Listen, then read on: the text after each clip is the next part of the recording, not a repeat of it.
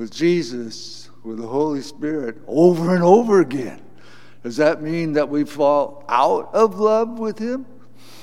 Well, sometimes that does happen. There's lots of distractions and noise and cultural pulls here and there, and we may lose our focus from time to time, and, and that happens. Uh, but then we can fall in love with Him over. I, I suppose the more positive path would be to fall in love with Him at a different stage or different step or different uh, knowledge, uh, growing relationship. We, we don't have to fall out of love to fall in love at another step. And as we know more about God and His uh, benefits and gifts and love for us, our natural response should probably be to, to, to love Him more. And as our, our faith grows, uh, we learn more about Him as we trust His promises. Uh, but we have to realize that not every faith is a healthy faith. Uh, the, the health of the faith depends upon the object of the faith. And if our object is unreliable, then our faith won't work very well. So there are all kinds of, of instructions in Scripture to guard our faith, to make sure that we test everything according to Thessalonians, to rely on reliable witnesses. John says, I'm telling you what I've seen and, and heard. Luke talks about his studious uh, examination of all of the accounts of Jesus. Uh, Paul says we, we didn't follow cunningly devised fables. Uh, we're giving you the truth. And as we grow in our relationship with, with God and with Jesus through the, the scriptures, through a, a careful examination of the facts, through the rejection of uh, fake news, all those kinds of things, we wade through it. Our relationship with, with God grows. And we begin to realize that God loves us. Doesn't seem like it sometimes, does it? Pandemics come and all kinds of difficulties we have to face. Uh, but if we stay, as we stay in the path, uh, our appreciation and love and gratitude for God will only grow and grow. And I think there's one basic reason for that, and that is that we are helpless. we are creatures weak and frail. We wander from the path. But God loves us. He continues to love us. He wants the very, very best for us. He created us to be, uh, to glorify Him, not, not just besmirch His reputation. okay? Uh, he, he wants us to be uh, glowing lights. And, and He does this by constantly renewing our relationship. I'm getting to my point here. Okay, so, so we, we come every uh, Lord's Day together, sometimes separated, other, other times, but we come with one major purpose, and that is to celebrate our life in Jesus Christ, to commune with Him, to continue His uh, uh, uh, realization of his, his presence and we do it frequently because we're very forgetful. Uh, as we grow older, we realize that more and more. Uh, and so the, renewing of our minds and our hearts as we fellowship in the Lord's Supper and, and communion increases our knowledge of God and our faith uh, and our love. We can't help but do that. And so our natural uh, response is as He gave His life for us, we want to give our lives for others. Faith is followed by service and, action. And this particular day, we're, we're ending up the, um, the year. I'm wearing black because I'm trying to put the year to bed. Okay? uh, we have a funeral for 2020. It would be appropriate, I think. Uh, but at the same time, we've learned some things, we've endured some things, our, our faith has been tested. Uh, we, we can grow uh, more, recognizing that God did what we could not do for ourselves. Uh, his forgiveness, His grace is rich, in, enriching our lives, uh, helping us to face those things that will happen in the future. We can always point back to 2020 and say, yeah, we made it through the flood. Uh, we made it through the wiles of the devil. We made it through the pandemic. And COVID will be a, a medal of honor uh, for us, maybe. Uh, at, any rate, it's his, his sacrifice of his son. He's, he met our need when we could not uh, meet our own uh, problems.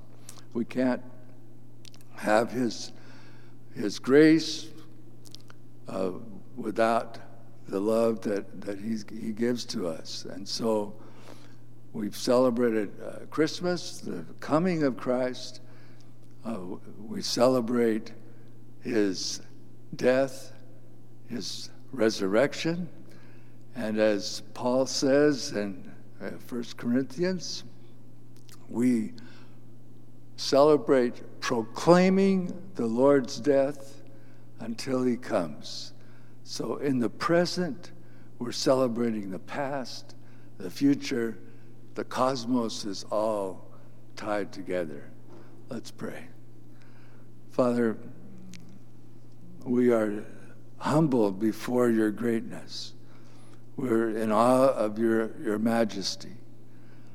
And that you would send your son to miserable people on earth, rebels, uh, disobedient, uh, foolish, and short sighted, with all the weaknesses, but with all the potential that we have because of your love.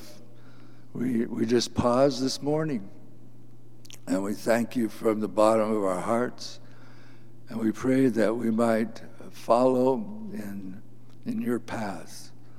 And we pray that uh, as we take the bread uh, of one body, uh, that we will glorify you and exalt you in the lives that we live in this community. In Jesus' name, amen. The night that Jesus was betrayed, he took bread, and after he blessed it, he broke it and said, This is my body, which is broken for you.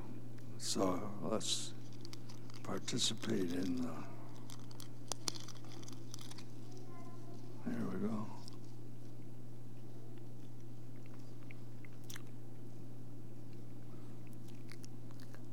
I'm sorry, I've got it stuck in the roof of my mouth. Can't. Well, well go ahead. Lord, forgive us for laughing. All right. Let's pray for the cup. We know that without blood, there's no remission of sin. Life is in the blood. And we pray that we might honor you as we share together in this one body. In Jesus' name, amen.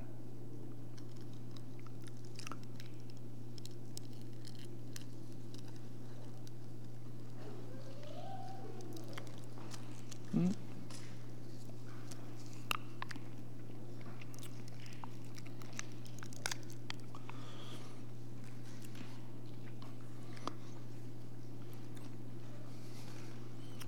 Love is reflected by the way that we carry out the meaning of Jesus' sacrifice for others. And so, as we share, as we give, we're demonstrating our, our loyalty, our faithfulness, and honoring Christ in this community in a very specific way. Let's um, remember that there are receptacles for your offerings as you leave, and let us pray for the, those offerings. We thank you, Father, for what you've given to us, and we give back uh, with love in our hearts and a, a purpose that we might uh, serve others and reflect your love. In Jesus' name, amen.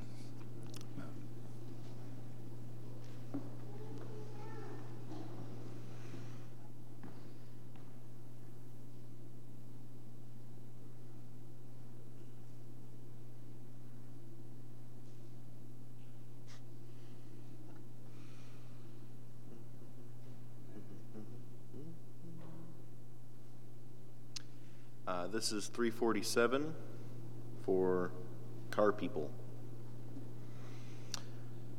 Standing on the promises of Christ my King, through eternal ages let his praises ring. Glory in the highest I will shout and sing, standing on the promises of God. Standing, on the promises of God, my Savior. Standing, standing,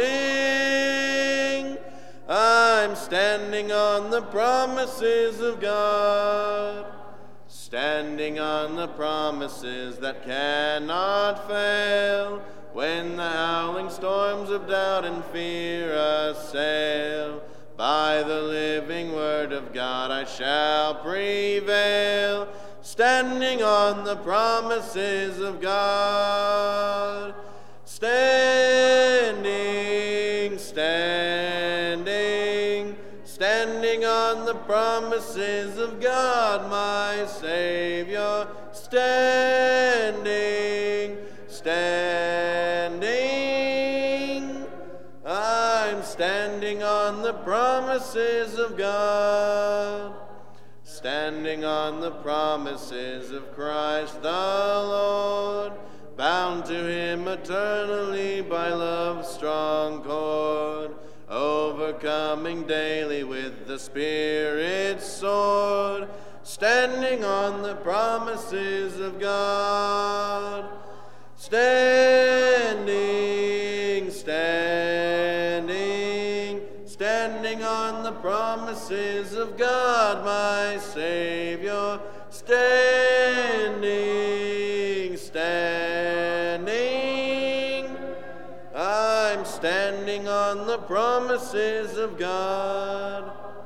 Standing on the promises I cannot fail, listening every moment to the Spirit's call, resting in my Savior as my all in all, standing on the promises of God. Standing, standing, standing on the promises of God, my Savior. Standing, standing. I'm standing on the promises of God. Now, sermon needs to jump over. Sermon. Thanks, Dylan. Sermon. We turned up my microphone. and the juggling of all the soundboard magic that happens back there. Hi, people. How we doing? Well, this is certainly. Oh, thank you, car people. You can't see it in here, but I think this is the fewest people I have ever seen on a Sunday morning at this church. If someone would take a picture of this, okay.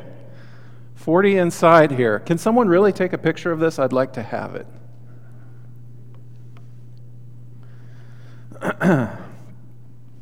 because we don't know what the Lord's going to be doing. You know, and I got to say, I had a friend of mine say a quote that really meant a lot to me. He said, uh, Sometimes when you feel like it's all dark around you and there's not a lot of hope, the reason for that is you are a seed and you've been planted. So maybe it is the Lord who's planting us through the things that we've been through this year. Um, and I want to talk about hope for our new year. And uh, we're going to review a couple, uh, a couple of the goals that I put forth for us in 2019, this time last year before we knew any of the craziness that was about to break out and happen, starting just a couple months later. And uh, I thought it's really good to look at where we've been, look at what our hopes were, and then we're going to talk about maybe some steps forward in our time today. You know, it's not about how many people are meeting in here or how many people are in our fellowship. It's, it's heartening when we have more people and more energy and more relationships going on. But what the Lord is really looking at is the quality of the love that we have for each other and for Him. So, whether we are many or whether we are few, if we have the right kind of heart, we leave the rest to the Lord to take care of. All right, so if you have a Bible, our first verse we're going to look at is from Galatians. It is for freedom that Christ has set us free. Stand firm then, and do not let yourselves be burdened again by a yoke of slavery. So, as a fellowship of believers, I think a crucial question for us is how do we continue to stand in and grow in our freedom and not take up the different various yokes of slavery that we had in the past. Hi, Bernie and Mary. So, God has purposes. How is the life that you are living right now helping fulfill the mission of God and His purposes? That's a question I want to put before us, and we're going to come back to that. The life you're living now, how is it accomplishing God's mission and his purposes? Sometimes I think, uh, not very well.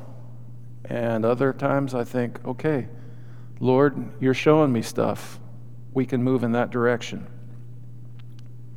As individuals, when we ask that question, this necessarily means if we want the purposes of God, that we're going to have to want more from our life than our own comfort our own security, uh, our own pleasure. We're in love with our own pleasure. But we leverage our own comfort and security and pleasure instead to produce the fruits of the kingdom and seek the greater good that God wants from our lives. You see, we're a strange kind of creature that we are regular human beings, but we proclaim Jesus Christ as the Son of God. We proclaim our lives as belonging to Him. Uh, so our call is to not live for our own pleasure, comfort, and security, but rather, rather, um,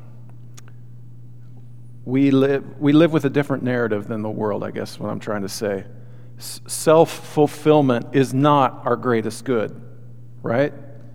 if you claim Jesus Christ as Lord, self fulfillment is not the greatest good that you seek. We live in a culture with slogans of all kinds. Just do it. Your way, right away. Treat yourself. And I think these things have their place, but when we make the self our greatest good and self fulfillment our God, we have let ourselves be burdened by a yoke of slavery instead of taking on the easy yoke of Jesus Christ. And don't miss it, one way or another, you're going to have to put on some kind of yoke. So that's as individuals. Then, as a church, as a gathered fellowship of disciples of Jesus, um, I think to not be burdened by a yoke of slavery and to embrace the freedom of Christ, what that means for us as a church is that our purposes are greater than just worrying about our survival. How many people are in here in the building? How many people are in the cars? How many people are listening online? Our goals are more than just keeping the doors of this place open. Uh, unfortunately, I have to say, keeping your minister paid and uh, fam- uh, food on his family's table although I really do appreciate that so much. Uh, our goals are bigger than just surviving, just paying the electric bills. Uh, we have to, as a community of faith, want more than this. And to want less than this, it's a form of slavery. I say this because in our day and time, and after a year like we've had, a lot of churches have been in a cycle for decades now of just playing a defensive game. And it's very tempting to play a defending game to kind of shore up things a little bit uh, because a lot of what's going on around us is very disheartening and it can be very discouraging for us. Uh, we have a cultural trajectory that we're immersed in that is increasingly hostile to Orthodox Christianity, just normal, sold out for Jesus kind of Christianity that follows the Bible, that holds the Word of God in Scripture as authoritative and something that God desires us to follow. We have shrinking attendance, shrinking budgets. We have missing generations from the church. We have members who are more disciplined about their exercise routines than their routines of fellowship and meeting together as a body. Priorities of, um, I don't know, things that lead toward or help us fulfill, in some sense, our own comfort, our own pleasure, our own security, our own entertainment. And then, churches, we face discouragement that comes through things like conflict church splits. There's been a history of those things here at this place. Um, churches that are old, churches that have lost their mission, that have lost their fire. And there's a very real temptation to just sink back into a defensive posture and let's just try to hold on and ride this out as long as we possibly can. And when churches lose the mission of God, they end up with things like a social justice cause or some kind of legalism that is just a list of rules to keep, but has no vision of how they should be following the leading of the Holy Spirit. Churches are on the defensive because they have fully embraced the culture and a form of theological liberalism where the Bible is no longer authoritative and is largely ignored or dismissed as it is difficult to follow or to understand. So let's just push it aside. It doesn't fit my agenda. Churches are on fire, are on the defensive because we've lost our fire. Um, it shows up in our forms of worship, it shows up in our singing, it shows up in our preaching, it shows up in the rituals that we have. That a lot of what we do, it just seems cold and dry and boring to a lot of us.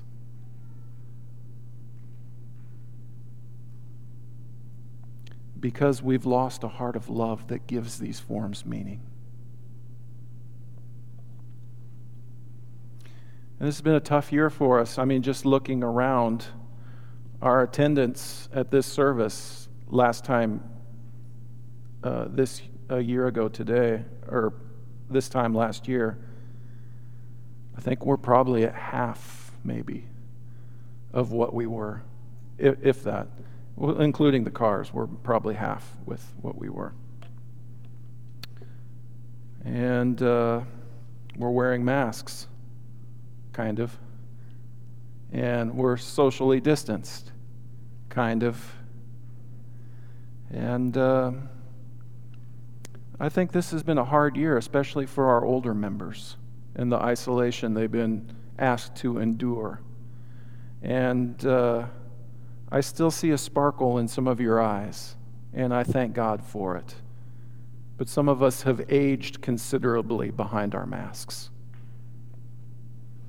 And so, if you were to describe this year, 2020, as a scented candle, what would the aroma of this year be? We've had COVID, we've had riots, we've had forced fires, election drama. So, if you were to market a fragrance for the year 2020, uh, what would that fragrance be? And this is just my own. This is the best I could come up with that I found. It'd be something like this.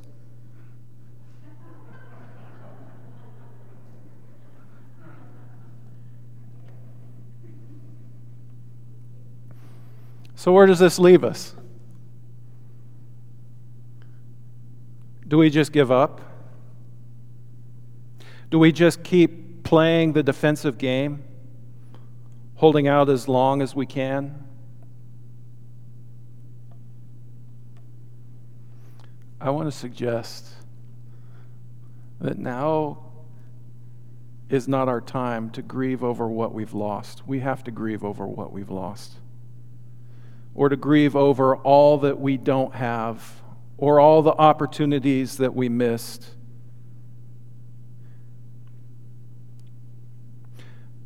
To just defend and try to survive is not going to be our tactic, tactic as a church.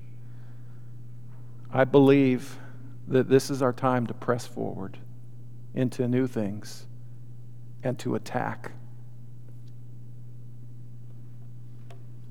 Because in Jesus Christ, our future is not slavery, our future is freedom. Peter says this A man is a slave to whatever has mastered him. So many things have mastered so many people distractions, accumulating wealth, chasing after certain kinds of relationships. Doesn't have to be things like drug addictions, or it could be any number of things. Food for a lot of people, it's mastered them what you do with your own time and your own schedule. Uh, it's a way you worship yourself, the way you spend your time. And those things, when God is displaced as our number one, as our greatest good, those things become a form of slavery for us that we become slaves to. Romans 6, 17 through 18. Thanks be to God that though you used to be slaves to sin, you wholeheartedly obeyed the form of teaching to which you were entrusted. You have been set free from sin and have become slaves to righteousness. That is our invitation. Peter says, You want to know what slavery, what you are a slave to? You are a slave to the things that have mastered you. You are a slave to the things that have dominated you. You want to know what that is? Look at your schedule. Look at the things you give your time to. Look at your checkbook or your credit card statement. That'll show what you become a slave to.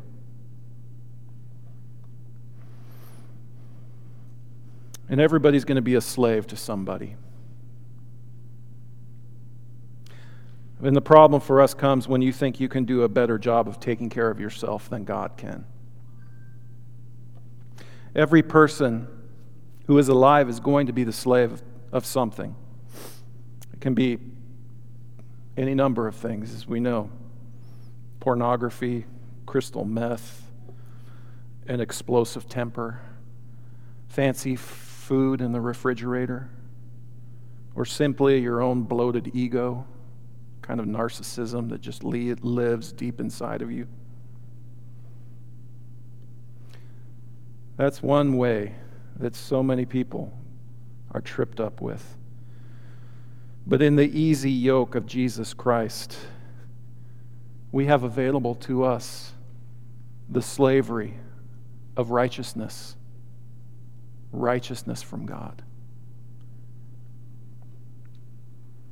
And I want to suggest that as we learn to become slaves of our God, that is where we progressively step into greater and greater freedom. And it seems crazy, but the reality of it is true. And we look at the saints who have gone on before us, our own saints, even in this congregation, the things that they lived for, the things that they committed themselves to the things that were important to them, the faith of our fathers.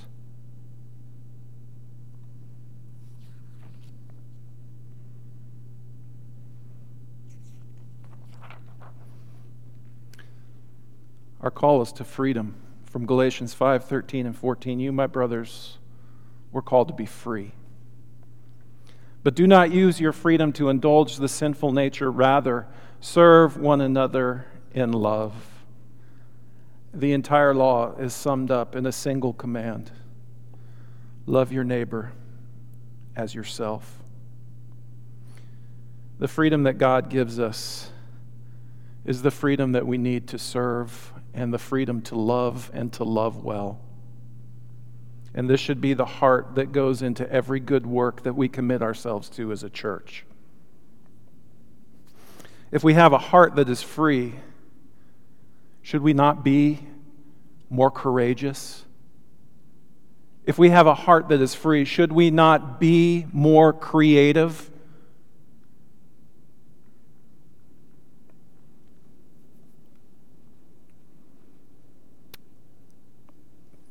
Theologian named Ken Boa, he had this quote that says, The normal Christian life is sadly not the abundant life of the Bible that God calls us to.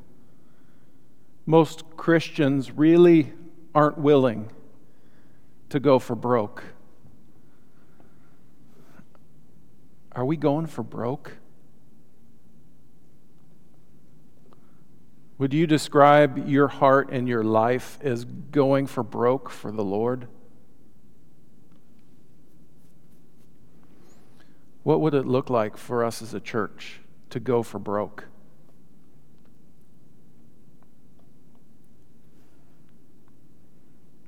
So it's interesting as I looked for over goals that I articulated in a sermon this time last year as works for the congregation. Um, this was a couple months before the crazy of this year really started to take hold. Um, I like these goals, and I want to look over them again because we haven't accomplished all of them.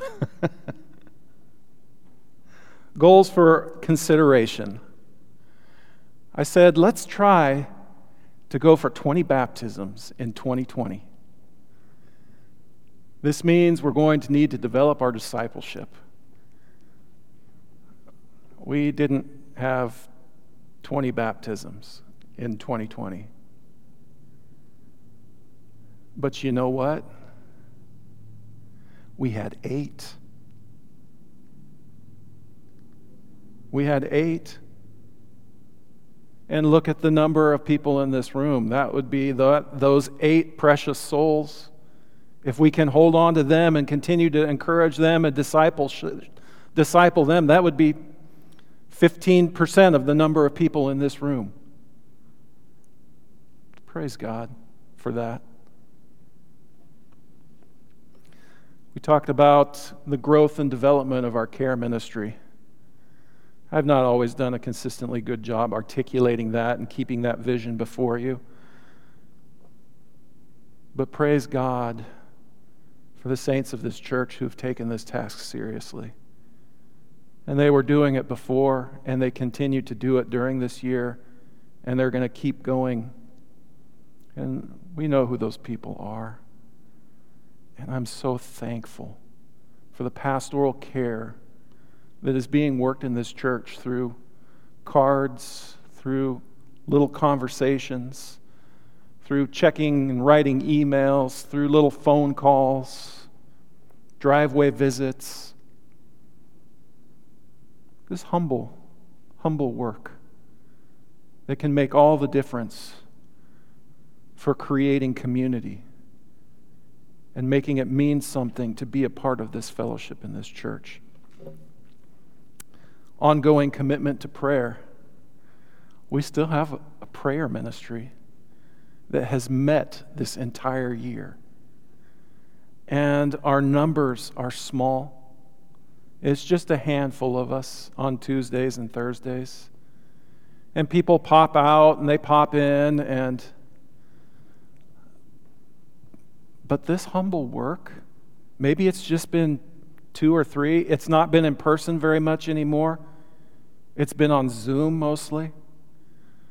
But the, the intercessory prayer needs of this church are being lifted up by this church family on a regular basis. And it's ongoing and it's happening. And I thank the Lord for it. And I think that ministry needs to grow. And even if it's two to four, or whether it's 10 to 15 people, who are involved in that or finding other times for that. Our life, our survival as the people of God, it hinges on our discipleship, which is our relationships, and prayer. Prayer is all about relationship. Prayer is all about communication with our Lord and God. So, I also articulated some other goals for our consideration a need and ability to hire an associate minister. Can you imagine what it would be like to have not just one Calvin person running around, but two? Well, I'm, I'm unique, you know that, in bizarre ways. But uh, our young families, our worship, we used to have a thing here called life groups where we get together in each other's house. Remember that?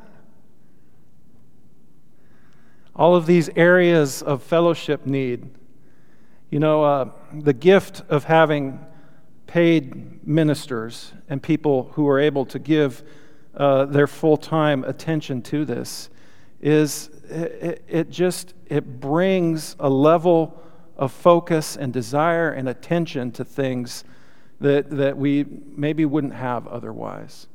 And a church that has different talents and different people who were able to focus on different areas, it turns out to be a real gift. So maybe 2021, after the year we've had, this is rushing things a little bit. But maybe not. We've got to see what the Lord does on the other side of this. Because I'm telling you, we are going to get to the other side of this one way or another. You trust that. Giving opportunities that we set out as a goal. We had a goal of updating our security system. We actually accomplished that one. We got that one done. And uh, thank the Lord for that. More chairs. Actually, we got plenty of chairs now. Let's worry about that later. compassionate giving to help orphans and other benevolence needs. So we maybe have not accomplished that fully. We haven't. But we are looking at new missions policy stuff. JJ and Van and I, we sat down, we hashed out a missions policy for our church, a way to look at certain works and vet certain works. Mike and I had a meeting with a mission group uh, just a couple weeks ago, and there are opportunities for good mission works that we need to be involved with as, as a congregation. So I think that this next year, some of those will come to light more, and those doors and opportunities will open as well. Um, and then another goal that we articulated a year ago was every disciple involved in good works. So I invited you to ask what do you feel passionate about? What do you enjoy doing? Can you turn this into something that blesses your church and honors the Lord? And this is more than just coming up with a to do list or busy work and a project for someone else, but you yourself. How are you getting some skin in the game with what goes on here at the Eugene Church of Christ? I'd like you to consider that again and keep considering that. All right, so these are some of the goals that were articulated. I like this list. I think it's a good list. I think that some formation work needs to happen in our own hearts for us to be able to live up to some of these things and to reach out and go after them hard.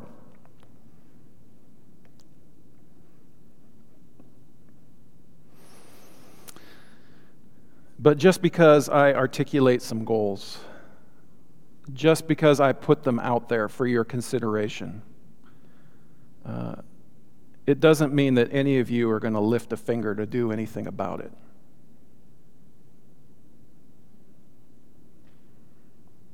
That's not on me, that's on you, between you and the Lord.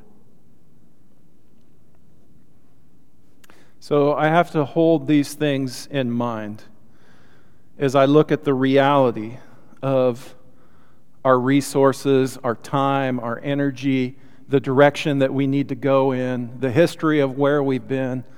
I love to think about stuff like this. And I love to spend time doing that. Uh, but I know not everyone is going to be excited about the same things that I'm excited about necessarily. So here are some things that we have to come to terms with. No response. It is a response.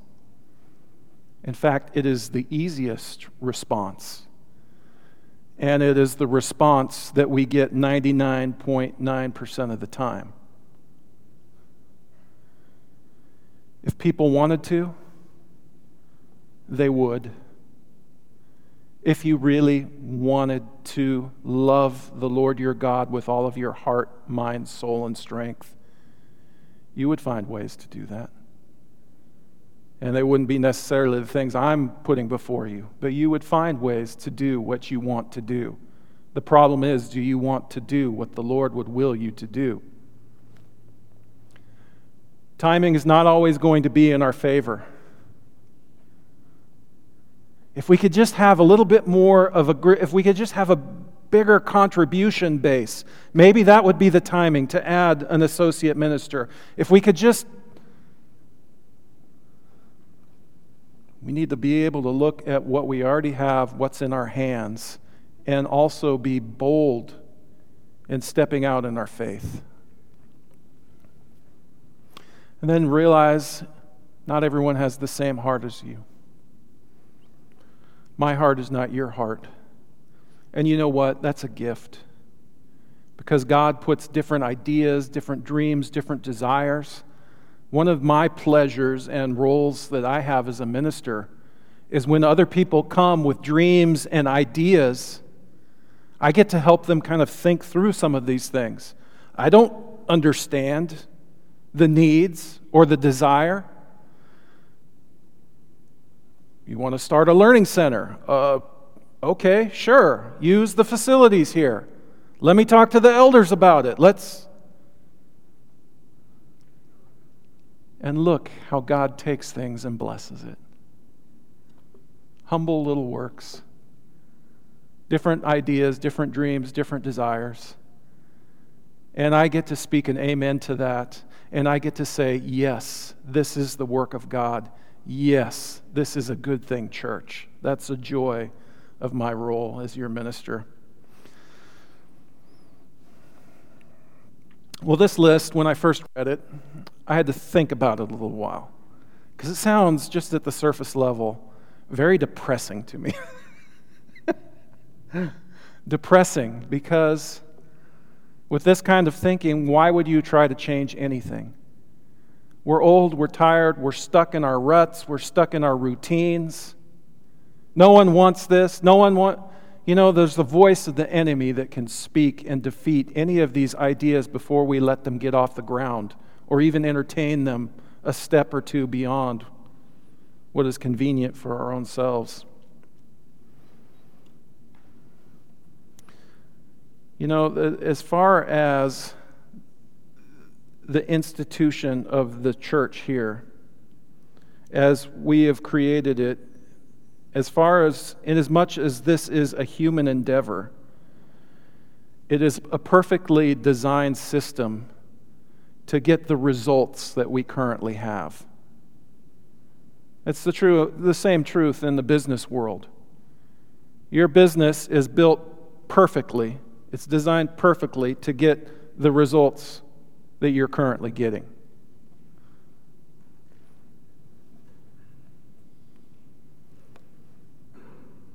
But we're not in this alone. This isn't just a human institution. The church is something that is close to the heart of God, is it not? Something that Jesus died for.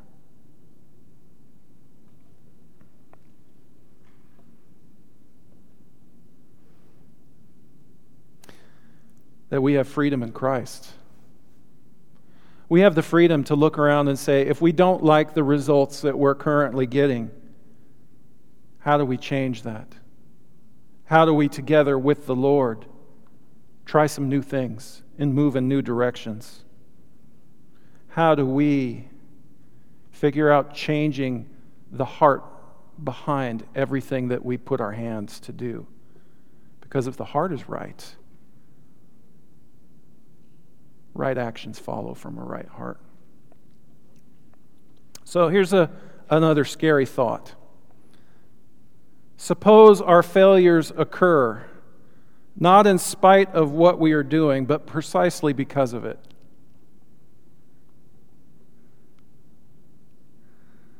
We have to take some responsibility for the situation we're in now.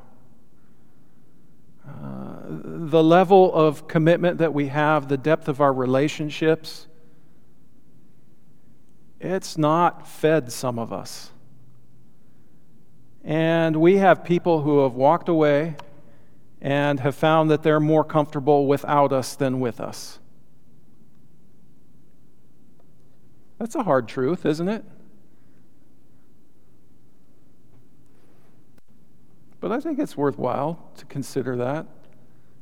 And maybe that speaks to our willingness to try new things, one, and to look around at who is still here in this room or in this parking lot and who is ready to do something and rather than nothing. The defensive game, it's not been working. It's not been working for a long time. So, what a strange sermon I'm preaching this day, huh? What would it take for us to move decisively and with purpose and direction, to move past our comfort, to move past our apathy and our, inv- our indifference. Really, all it takes to do this is the Holy Spirit and one or more hearts of faith that are willing to partner together with Him. And if we get that, that group grows a little bit bigger. That group can change the direction of an entire church. An entire church can change the direction of what's going on in your family life, of what's going on in this neighborhood, of what's going on in this community. Changing hearts is about changing the things we desire. And I like the way my friend Dallas puts it. He says this One of the things that we have to come to terms with, or one of the things we have to do, is want to not want what we now want. Does that make sense? You got to think about that a little bit. Because there's several steps there. Um, even the desire to desire the right things is more than I desire right now, is another way to put that. But it is the steps we take toward the Lord, toward faith, hope, and love that give our deepest desires any permanence, uh, any, any chance of lasting. What this is talking about is recognizing all of the places in my own heart where we have said, you know what, Lord, no thank you. I don't want you here. Because we tend to compartmentalize. Yeah, I can come here on a Sunday morning. Yeah, no sweat. Sometimes Calvin's a little annoying up there. Sometimes he's a little dry. Sometimes he gets in my business a little bit. I can handle that. But the desire to want more of this relationship with God, the desire to want more in our relationship with each other. Can you even pray for the possibility of that desire? Because most of us, we have about as much as we want, we think. Because we have not consistently seen or tasted how good true Christian community and fellowship can be. Some of us have. Some of us keep coming back because we still hold a dream for that.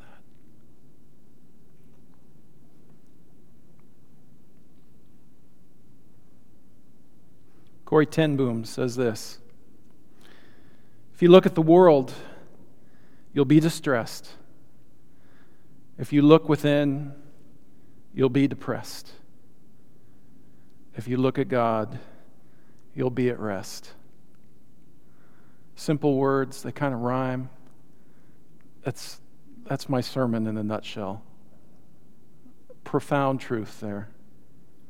It's where do we fix the eyes of our heart? And if you are distressed, if you are depressed, that says something about where you're looking. But if you are at rest, that says something about where your desires are as well. So, in addition to our same 2020 goals that I feel like we just need to keep working on. Okay, we maybe didn't get 20 baptisms yet. We got eight by God's grace, and we have work to do with those eight people yet, too. But we can get 12 more. We can get there. We're going to get there. We need to keep working on those things and taking steps toward deeper community, deeper commitment as a church family.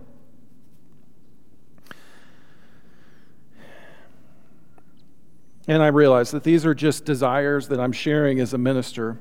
And there's a lot of these ideas that I have that are, are needing to be vetted, need to be talked about, needing to be discussed more. But a lot of our relationships have not been deep enough. And uh, this year has exacerbated that. It has destroyed a lot of our opportunities for fellowship and community in the ways that we normally have fellowship and community.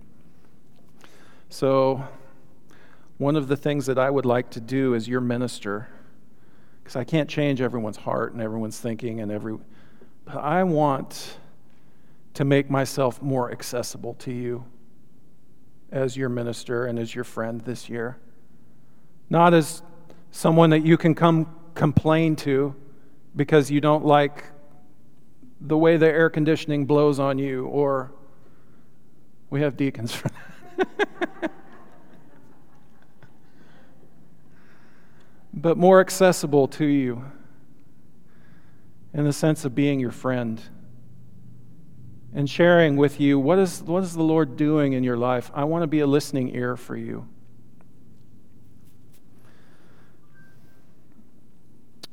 And one of the things that I would propose that we consider, and again, this is just Calvin speaking out and dreaming, is that uh, we need greater presence here on our church property.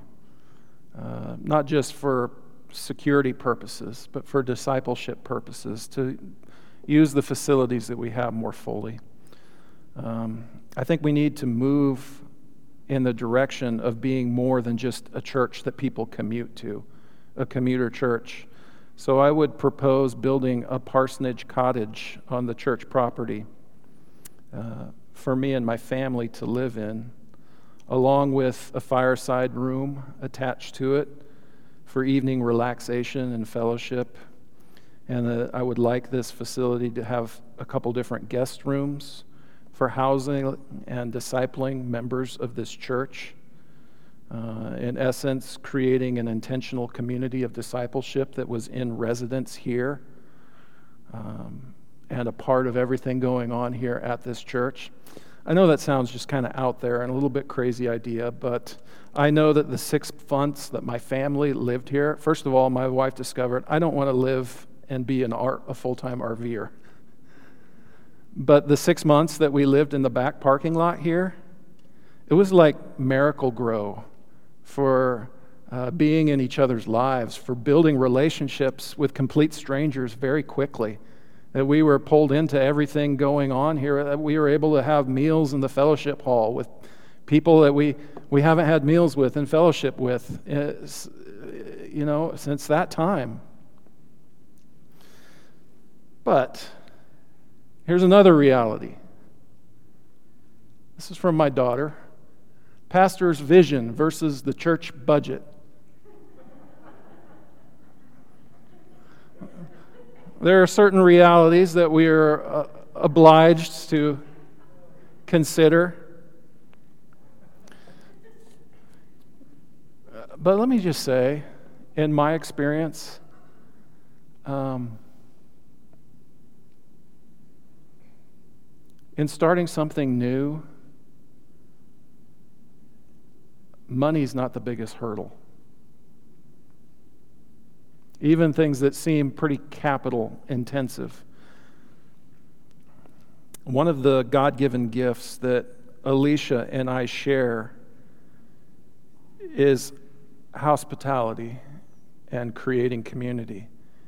And we need and desire opportunities to express that more in the life of the church.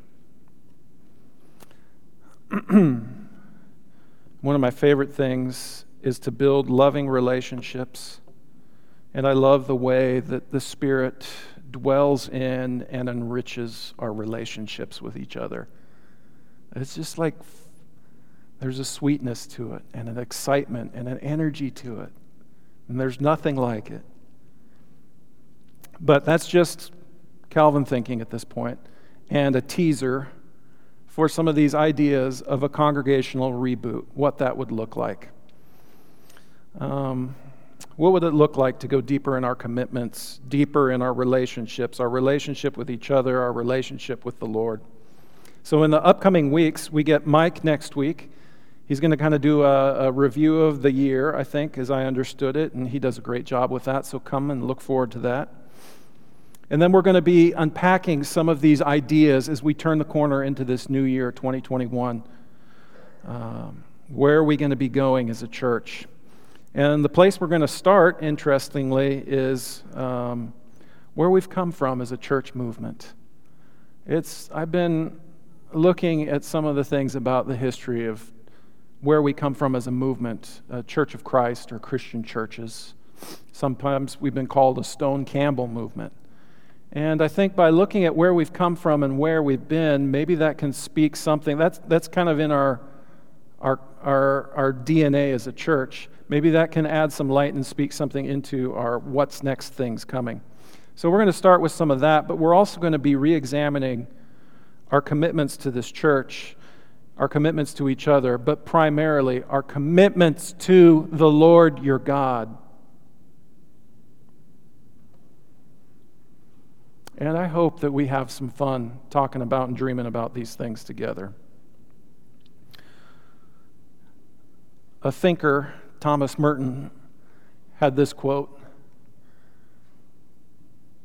the mind that is the prisoner of conventional ideas, and the will that is the captive of its own desire, cannot accept the seeds of an unfamiliar truth and a supernatural desire.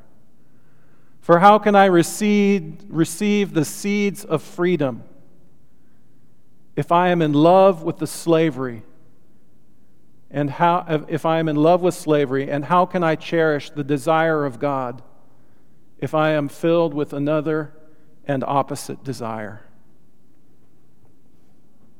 It makes it hard. And that is the yoke of slavery that I'm talking about a slavery to self that we're invited to move past. You see, our God is a God of purpose and a God of mission. And he doesn't care that there are 40 people in the auditorium or 400. He cares about each and every one of our hearts.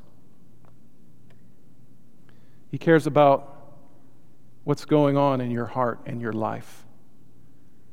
And we need to stop hiding that from each other and learn how to share that and embrace that and go deeper as a community together.